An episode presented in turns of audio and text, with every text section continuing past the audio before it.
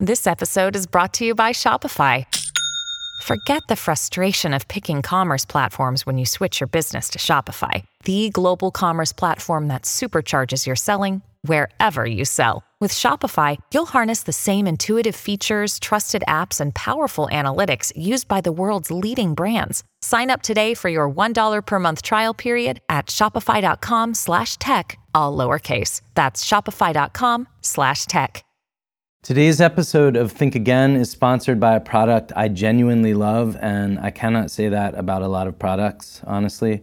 It's the Great Courses Plus video learning service. There are hundreds of lectures by top professors on anything your nerdy heart desires to learn, from cooking to calculus. No tests, no expectations. Watch whenever and wherever you like. For example, Your Deceptive Mind, a brilliant, comprehensive course that looks at the ways that we're bad at thinking, all the many ways, in case you hadn't already figured them out from Facebook. And now, the Great Courses Plus is offering our listeners a chance to stream hundreds of their courses, including Your Deceptive Mind, which is a $215 value, for free when you go to thegreatcoursesplus.com slash think. Start watching today. That's thegreatcoursesplus.com slash think.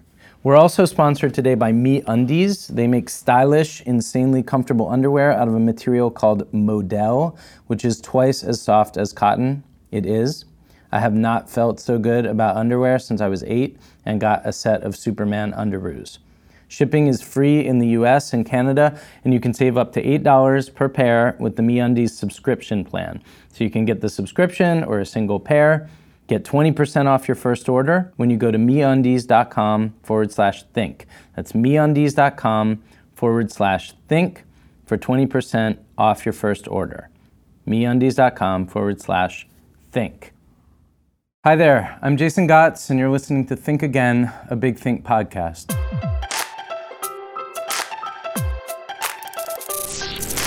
Since 2008, Big Think has been sharing big ideas from some of the most creative thinkers around. On the Think Again podcast, we leave our comfort zone, surprising our guests and me, your host, with unexpected conversation starters from Big Think's interview archives, ideas that we didn't come here prepared to discuss. Today, I'm very excited to be sitting here with comedian, unlicensed psychiatrist, and Smith's cover artist, Chris Gethard, who started out in improv with Upright Citizens Brigade here in New York City.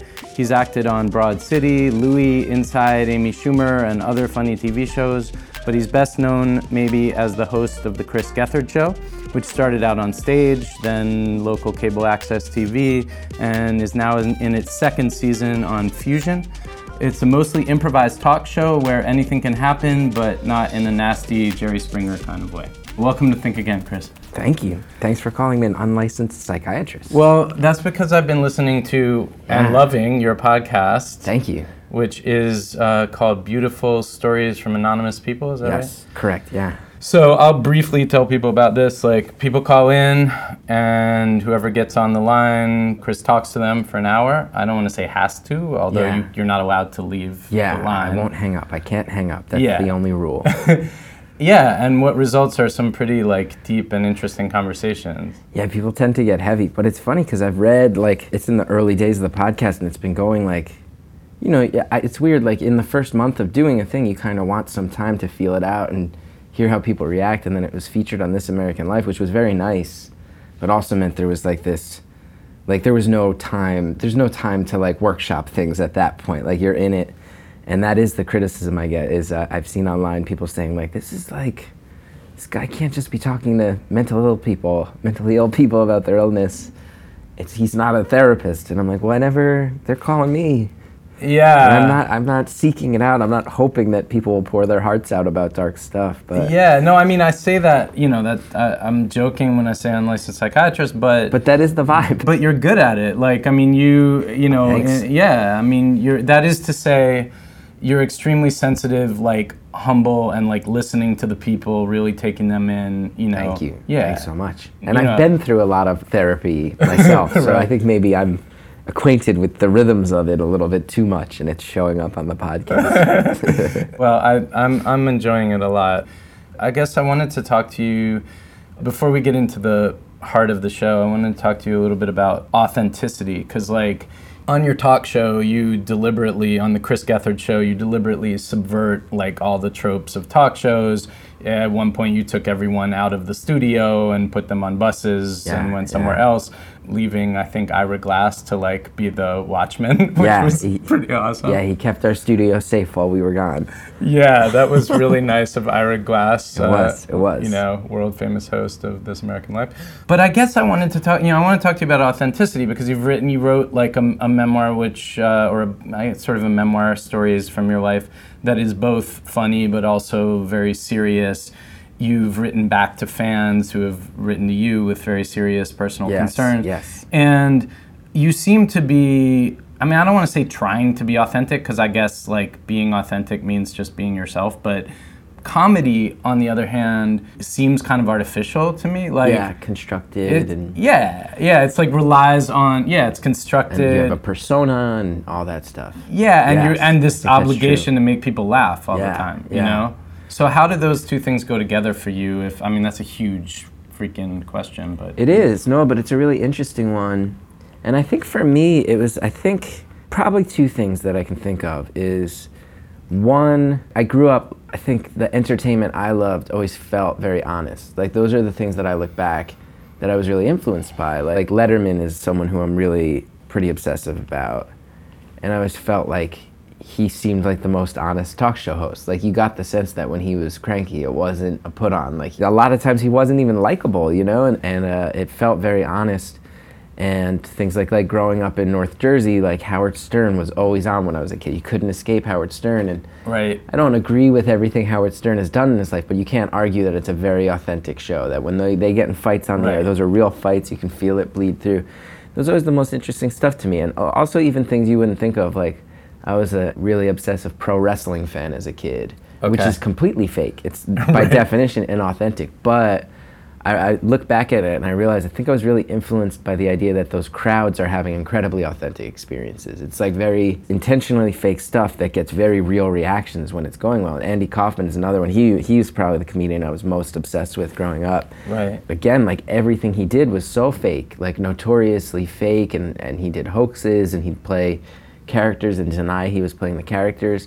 But the reactions of the crowd were as authentic as it got. And then also the music I loved. I was going to tons of punk rock shows as a kid, and everything just in that culture is all about authenticity. I think people really, especially back when I was a kid in like the 90s, it was like if you were inauthentic, there'd be witch hunts. You know, like, look at like the band Jawbreaker if you're familiar with them. Yeah. Like as soon as they signed to a major label, fans would go to their shows and actually turn their backs on them to make some sort of point about how they'd sold out. And I'm glad people aren't as harsh as that these days, but I think it was just always a priority for me, and it always felt like the art I loved had that quality, so it was worth emulating. And then I think came out of the UCB theater at a time where that w- it was really becoming a place where there were like mounting waves of success coming out of it. Just all these people around me were getting these high profile jobs. Right. That's Upright Citizens Brigade, Yes. just for the audience if Yes. they don't know. Yeah. Which is like sort of has come in the world of comedy has become kind of an institution for improv and sketch and a lot of people you've seen on TV. Like a ton of people in the past 10 years who show up in movies and on TV have their roots at UCB and Yep. being in that environment was really great and like very challenging and sort of you know you have to work hard to keep up and be good and i always had a great reputation at that theater and the mainstream success just kind of never found me. And then when it did it wasn't a good fit. It didn't go well. It was kind of this really huge wake-up call for me that was a reminder of like all the things i've ever loved have always felt kind of smaller and more accessible and more personal Why was it not a good fit, if you don't mind my asking? well, I got cast in a sitcom in 2010, uh-huh. and it was produced by Will Ferrell and Adam McKay, and the co-stars were Chris Parnell and Horatio Sanz, and I was I was cast as the lead. And it- we had 10 episodes, and it, it bombed, you know, and things bomb, and I'm not hung up on that. I'm not like Right. sitting around thinking about it every day, but it was like such an eye-opening thing for my whole career because I realized like when it bombed, I didn't really care. It didn't hurt that much. Right.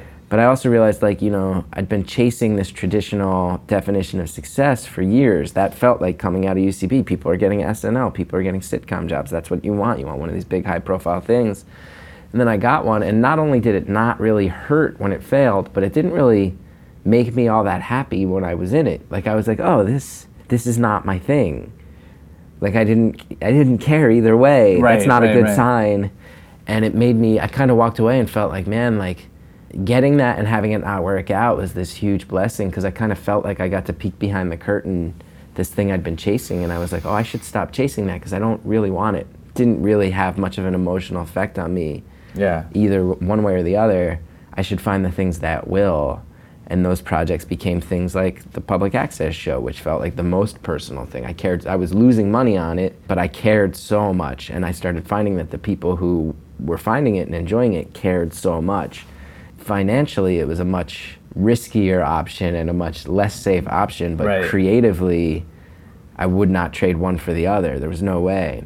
Shall should we uh, move on to the second part where we watch the surprise videos? Yeah, I have not seen the surprise videos. You haven't either. No, they are chosen by our producers. They could be on Great. any subject and Okay. featuring any person from the history of uh, Big Think. So Awesome. this one is by Maria Konnikova, and the title is "A Con Artist Sold the Eiffel Tower Twice by Listening, Not Selling." We will get to that surprise clip in just a second, but first, do you love learning things just to learn them? I think you do. Are you one of those people who is always carrying a book that other people are like, is that for a class? I bet you are. Then I want to recommend the Great Courses Plus. It's a streaming video learning service with hundreds of lectures on everything from astrophysics to British literature. Anything you could want to learn. No grades, no tests, just learning for the sake of learning, whenever and wherever you like. For me, that's the gym, where I am otherwise completely bored to death. The Great Courses Plus has made me actually look forward to going to the gym. One particularly great course is The Deceptive Mind, taught by Dr. Steven Novella. It's on cognitive biases and all the many fascinating ways our minds deceive us. I think it's especially useful and interesting at a moment when information and disinformation are coming at us from so many different directions and the lines between fact and opinion can get so blurry. And now, the Great Courses Plus is offering Think Again listeners a chance to stream hundreds of their courses, including Your Deceptive Mind, a $215 value, for free when you go to thegreatcoursesplus.com slash think. That's thegreatcoursesplus.com slash think. And now, let's get back to Think Again. One of the things that con artists do incredibly well is actually read other people. So, psychics, um, psychics are kind of the ultimate at this. They can read all of the cues that you're throwing off without realizing you're throwing them off. And so they seem psychic to you, even though you're telling them everything, you're giving them everything that they need to go on. And the truth is, most of us don't do that. Most of us really do not listen to other people.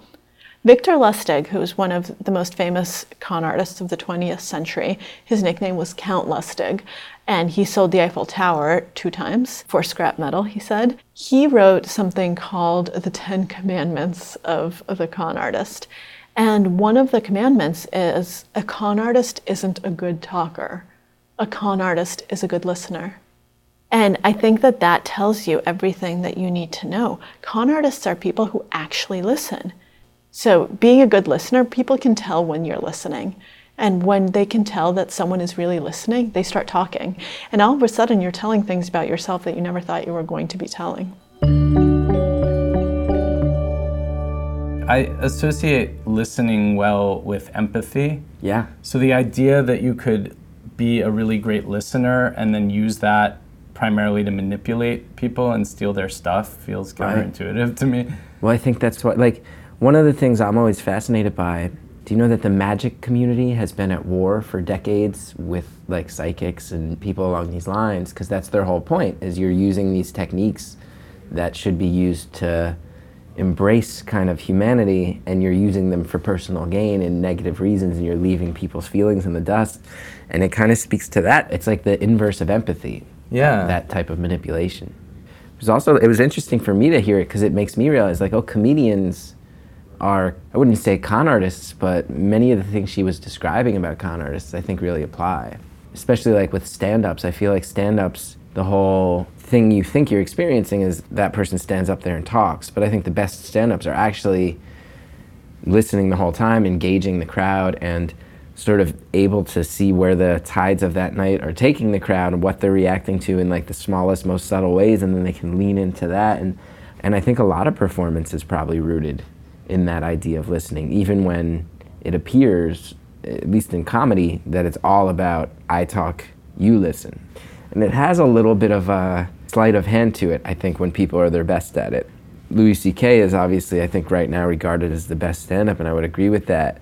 And a lot of times when you think about his bits, it's like, oh, you're laughing so hard at him, like talking about how he wants to kill his own children, you know? And it's Right. like, if someone told you, hey, at this show tonight, you're going to pay for a couple drinks and buy a ticket and laugh about the idea of a, a father murdering his children, you'd be like, no, that's horrible.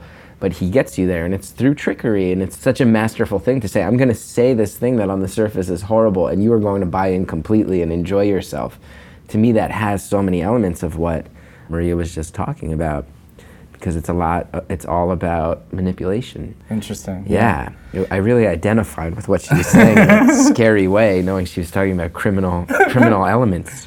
Well, yeah, I mean, I do remember David Mamet at one point in an essay saying that, like, if he had not gone into playwriting, he, he would have gone into crime. Like, he Yeah. was, yeah. That, And I once read, I remember when I was starting out as a comedian and an actor, I remember reading a quote of his that I think does relate to that philosophy, where I remember he was, one of his major tips or, or instructions on playwriting is like, if it's not right here and if it's not right now, who cares? Like, if you're talking about a character who's not on screen, it doesn't matter. You're wasting everyone's time. Okay. And I think a lot of that is about emotional impact. It's funny because in improv, when I teach improv, you always have to encourage people. You need to listen harder. You need to listen harder. And what I found was more and more, the more years I did it, saying like, well, I'm telling you to listen harder, but it's actually a misnomer because what I really need is not just listen, like hear the words and process the words and intellectually understand them. It's listen and understand that this person is trying to portray somebody who's struggling or someone who's angry or someone who's happy or sad, whatever it is, you need to just be, and it's not just listening, but almost like intuiting and absorbing what they're giving you.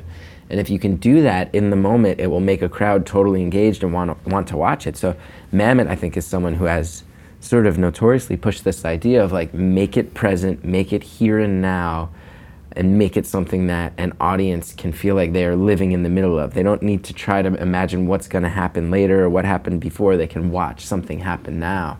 Yeah, I mean, I, that's something that I think about if we can get meta for a second in this act of interviewing and talking Yeah. to people, right? Because here we are recording. You know, I really want to listen to what you're saying, and at the same time, there's the little voice in the back of my head going, "Oh, I better ask something Right. interesting, or I better keep it and- keep it going." Yeah, whatever, and just trying to keep those things balanced. You know, I wonder how that works for you, like in improv, because there is this pressure to be funny, and Yeah. you want to be funny, right? Yeah, you'd like to be. So I Um, mean, like when you're sitting there trying to listen to the other person, you don't want to just go to like flatline land. you know? Yeah, for sure. I think one of the things that as I as I got more confident in my improv and as I did it for many years, one thing that I started to realize was that when I was at my best, I had no thoughts about what would be happening even 30 seconds in the future. Right. It was really just about as much as I could reacting and getting my laughs off reactions and not actions because actions you have to plan, reactions by definition you can't plan. Right. It's interesting. Like I always feel like improv when it's at its best is not at all about planning what you're about to say. It's kind of a, more about memorizing what you are saying as you say it. Like if you can kind of remember every element of the show, and then these things start to loop around, and you start to call back to things that the audience saw before, and you can really kind of blindside them. They don't see this one this connection from this scene to that scene coming. Because like a narrative is building and characters are Yeah. building and whatever. Yeah. If you hold on to that. But improv, I really believe, like I come from a school of thought that when you say narrative, it's actually kind of like, well, plot is the enemy because plot is something you need to plan and execute. Whereas if you can just make it about all the reactions here and now and things can unfold, that narrative will take care of itself and the audience will get to decide, you know, from point A to point B, what was the arc of this scene okay. you know, a playwright needs to write and structure it and do that. And I think improv is less that and should more have the feeling that you're like watching your neighbors through their window. And you get to just decide, oh, this husband and this wife aren't having a great time lately. And but it's not they're not explaining the story to you. You kind of have to piece it together. And i think improv when it's at its best has that sort of like the audience has almost like a voyeur quality our minds are really good. I mean, I've studied some psychology. Like our brains are very good at filling in the blanks and making sense where there isn't sense. I you think know? so. Yeah, when I think people so. get when you know people have brain injuries. I know Oliver Sacks has written a lot about this. You know, they'll confabulate. They just like you ask them a question, and it's like the part of the brain where the memory is missing, and they'll just make some stuff Yeah. up. You know, to make sense. Like, And so- I think too, like in, it, being a New Yorker, it's really interesting to talk about this out loud too, because I think New Yorkers we're all on top of each other all the time, but we all know like you can see someone crying on the subway, and kind of like watch out of the corner of your eye, and you don't know why they're crying, you don't know where they're coming from that Right. made them cry, you don't know where they're heading to that they have to deal with the fact that they've been crying. It's fascinating. It's totally fascinating to just see a slice of life unfold in front of you with no context and with no explanation. And you get to wonder forever and you get to try to fill in the blanks. You know what I mean? Like, it, Yeah. there's times where you'll like, you'll leave a bar in New York City and be walking down some block and there's no one else on the block. And then there's just uh, uh, two guys screaming at each other. And it's like, you can tell, like, oh, these guys are friends. And something fell apart. And I can listen to this I remember I've said things like that to my friends, and I wonder what happened. And it, it's fascinating.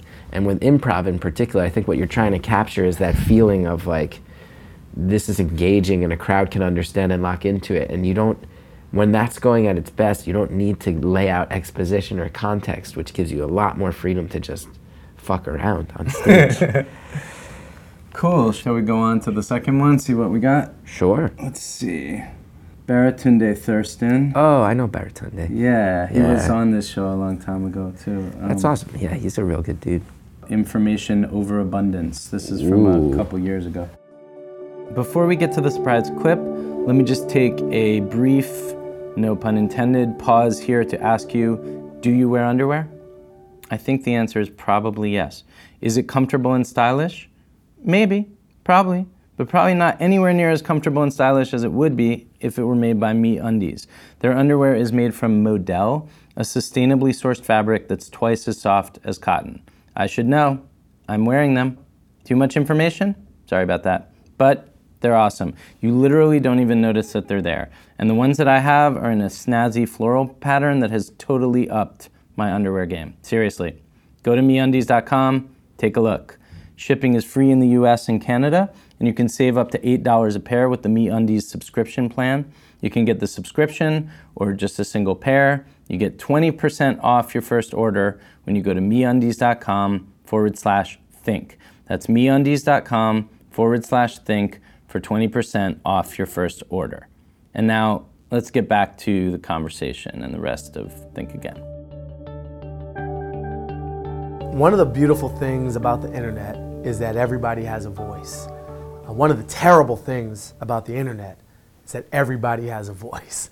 And so sifting through that and finding a way to determine the signal out of all that noise is one of the challenges of our time. It's, it's part of the, the hallmark of shifting from an economy and an ecology of scarcity to one of abundance. There are way too many things. Just like there's too many cereal choices in the grocery store, there's too many videos on YouTube to watch them all. And if you're someone who's pushing stuff out there, you don't have to read all the comments either. In fact, I advise you heavily not to read all the comments. Community is important in a sea of dramatic change where up is down and this is the situation today and that's the situation tomorrow. People cling to names and brands and places that they trust.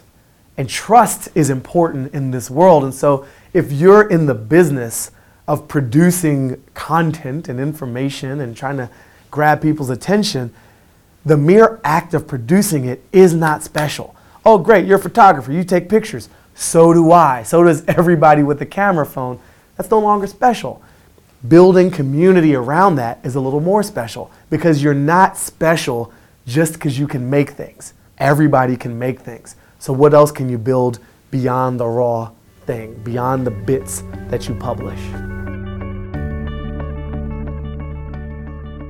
There's a lot to think about there. It's also so interesting because I feel like Baratunde is. Uh, I first knew him as a stand-up comedian, and he's become such a philosopher and thinker and all these other things, and it's very cool to see. But it's also it's so interesting to realize like his background is very similar to my background and my present, and uh, how much I agree with so much of what he's saying. And as far as that consumption goes, it's really interesting as my career gains the small amount of momentum that it has. There's this very fine balance where it's like, well, I'm becoming known as someone who is accessible and authentic, but any measure of momentum or size automatically makes me less accessible mm-hmm. and authentic, which is such a balancing act. So, like you said, like for me, the big one is that when I was like really starting to catch, when I was really starting to be able to, in a succinct way, put out into the world who I was, and when people were starting to respond to it, I was able to answer every email. I remember when you used to request a ticket to my show, I would answer the ticket. I would answer your email. I'd be like, "Yeah, here's the address," and I and I would have people tell me later. That's part of what hooked them into the show. Like I remember when the first time I started selling T-shirts related to the Chris Gethard show. Yeah. Um, you would get an envelope, and my it would just be my home address. That was the return address, and like that felt like part of what people locked into. And now for me, as far as information consumption, as someone who makes things, Right. part of what's heartbreaking is now I get emails and I get Facebook messages multiple times a day, every day, and I just can't answer them. I can't answer them. And I'm at a point where I still generally read them all, um, but I can't. I just don't physically have the time to sit down and answer all of them anymore. I um I, That I overload he's talking about is very real to me. I understand it. I'm interrupting only because so Cory Booker, the Uh-huh. politician, was on this show. Oh, wow. And he That's a get. he's cool and his whole thing is availability right he was he's worked in newark for years he answers tons of people on twitter Yeah. etc and you just wonder once it scales up like once you become the president for example like you know you can't be bob from the neighborhood necessarily anymore. Yeah. you've got suits around you and security and like Yeah. for you where you're at right now like how do you deal with that? Are you just guilty all the time that you can't answer everything? Do you just kind of put that in a box? Like what I did feel bad for a long time, and it's interesting because so much of my audience, I've managed to build like this cult that's very supportive of me, but a lot of it relates to this thing that you referenced before, which was that someone wrote me this letter yeah telling me he was feeling suicidal and it was anonymous. And i felt really like bound by honor to answer that. I felt like it wouldn't be it would be inhumane to ignore that. But it was anonymous. It was sent to me on tumblr and i just wrote a public response hoping this person would see it. And that sort of gave this separate layer to who i was to my audience and to people that like i'm not just a comedian but i'm also someone that you can like lean on for support in a personal way and that led to all these messages this influx of people contacting me. To this day it's been years since that went out but all the time i get people reaching out.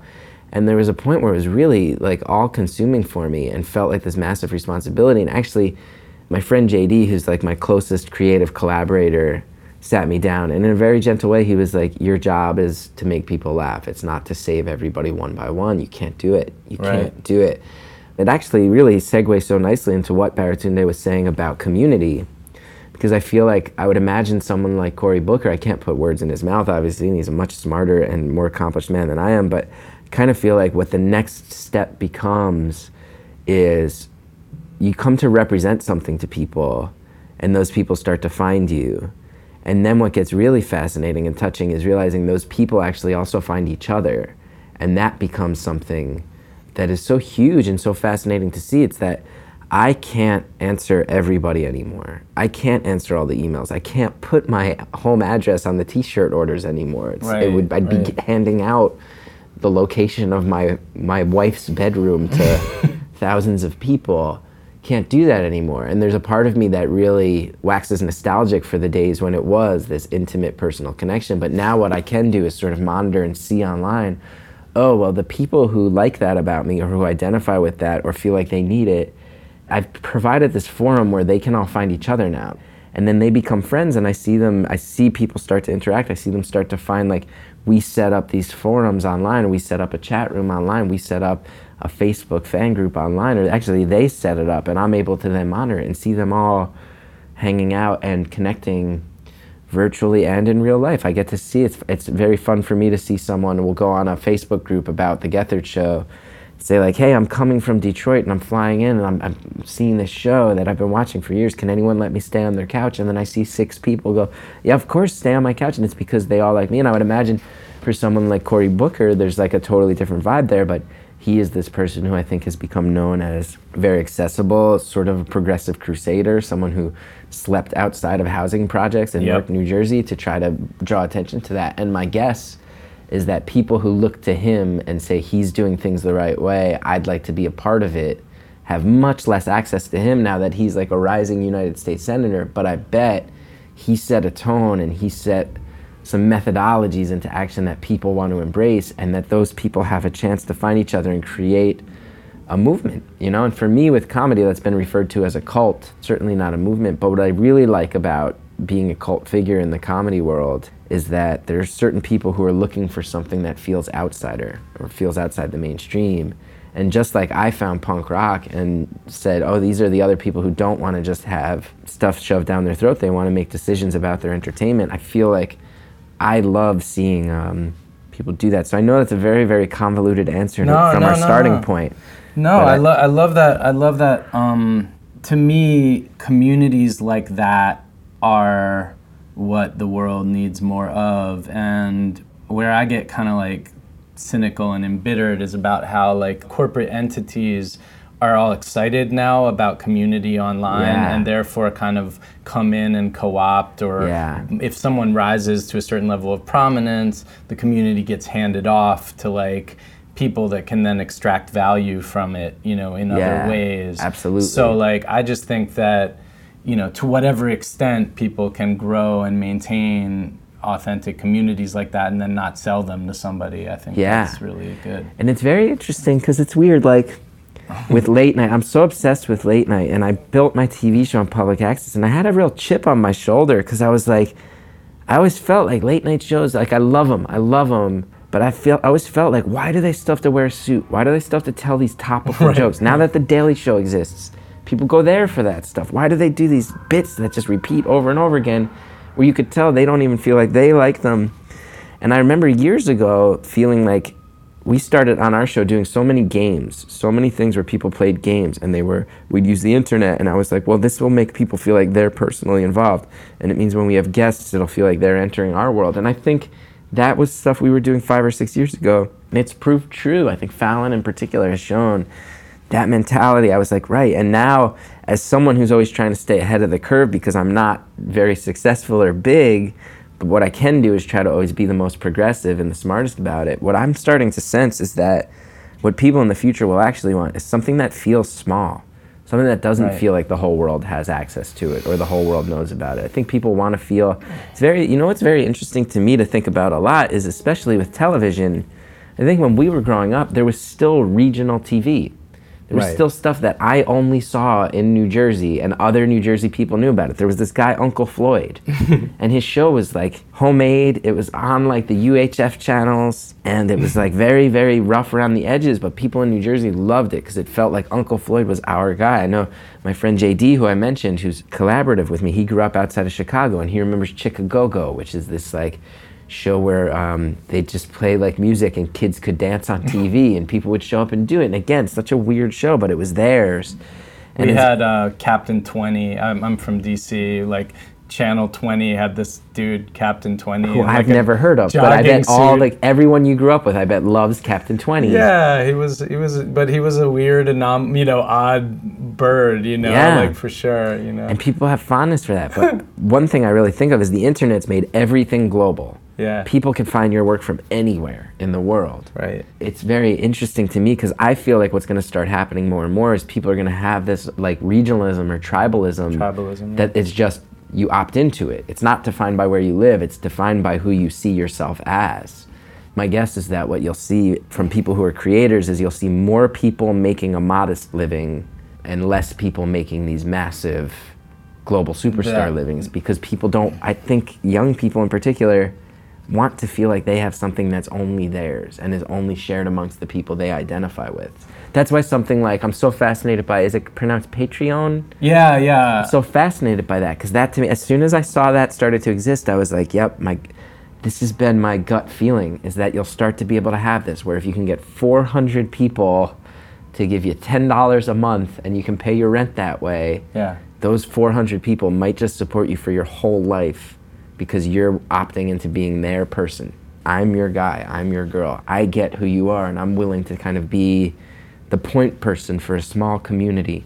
I feel like that's going to become a thing we see more and more of and I'm really fascinated to see exactly how logistically that exists. Yeah, I do hope that that like is indeed the wave of the future and Yeah. how things go overall because yeah, so many things are coming into my mind. Amanda Palmer, um, Yeah. you know, she's sort of the poster child for this Patreon uh, Yeah. kind of efforts. Even know. someone I will say it's weird because it's counterintuitive to what I just said, but I feel like Taylor Swift, who is, I am a 35 year old man, Taylor Swift's not my demographic, but from what I can sense, part of her being a global phenomenon is that actually many people, especially young ladies, are like, she gets it. She gets what my experience was. She's taken that so much further than a lot of people, but I feel like the real template that creators can take away from someone like that is right. If you can be if you can put on display what's unique about you and attract the people who say that person represents my experience with the world, Right. they might just support you. And with the public access show, I found that to be the case for me in a small way, and it was very, very empowering. I felt like when I found the small community that was willing to support me no matter what, it gave me so much freedom and breathing room where like I haven't been out to pilot season in LA and I'm a pr- I'm an actor. I get my health insurance through the Screen Actors Guild. Right. I haven't auditioned for a pilot in five or six years.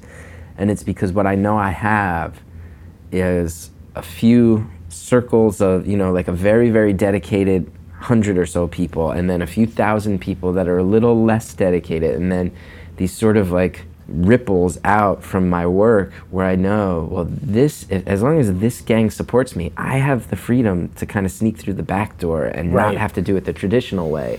And that's the most empowering thing as an artist.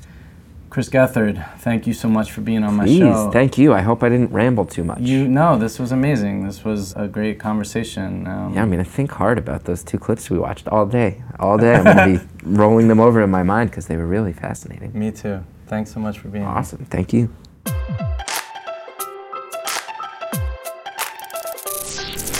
I hope you enjoyed that conversation with Chris Gethard as much as I did. If you love this show and you want to keep it going, I urge you, I implore you to go rate or review us on iTunes or Google Play or wherever you listen. The more positive ratings we get, the more people can find us. The more people can find us, the longer we're going to last, the more sustainable we'll be. The power is in your hands, listeners. If you like the show, let the people know. Also, people in or near NYC, come out, come out wherever you are on May 21st at 5 p.m. to the Cake Shop and see Think Again live. It's our first live show. It's almost our one year anniversary. It's part of NYC Podfest, and our special guest is the amazing Miss Sarah Jones, a Tony and Obie Award winning shape shifting actress and creator of the multi character show Bridge and Tunnel. She's incredible.